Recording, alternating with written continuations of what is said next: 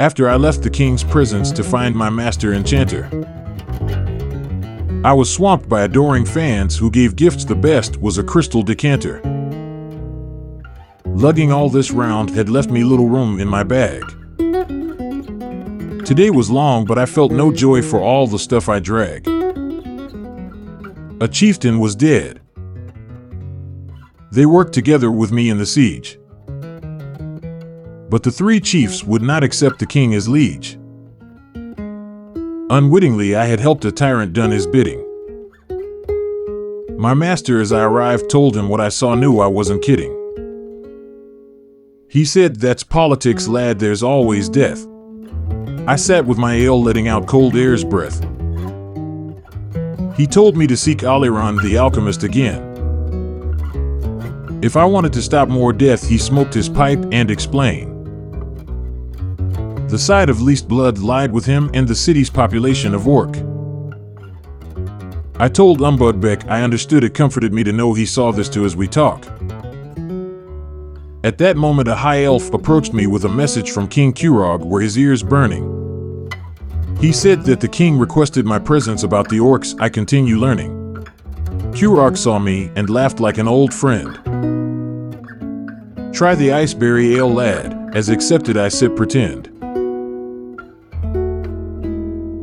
You wanted to see me, I said with no emotion. He said about time I can have you flogged for that or thrown in the ocean. He said he never had anyone flogged for a first offense. I asked if violence solved every question, the air grew tense. He said, I don't want to fight you, but asking questions as this will get you beaten. Sid, listen, my friend, have you eaten? He called over the chef to prepare a roast. And laughed again, I'll not have you say King Kurog was a poor host.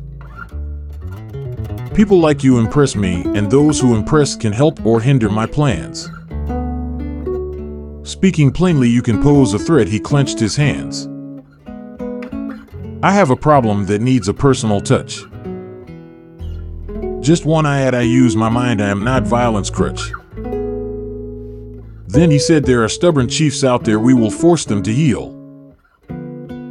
Talk to them, convince them to listen to their king, no pain will their people feel. The shield wives bust in the temple is attacked by fanatics. The forge mother who accompanied them spoke firmly, she who refuses to be the one who panics. She said it's a trap for the king. She repeated, Innocent lives will be lost, save innocent lives for the King and His grace. Great Kurog's honor, I thought, but I couldn't allow the butcher to go in my place.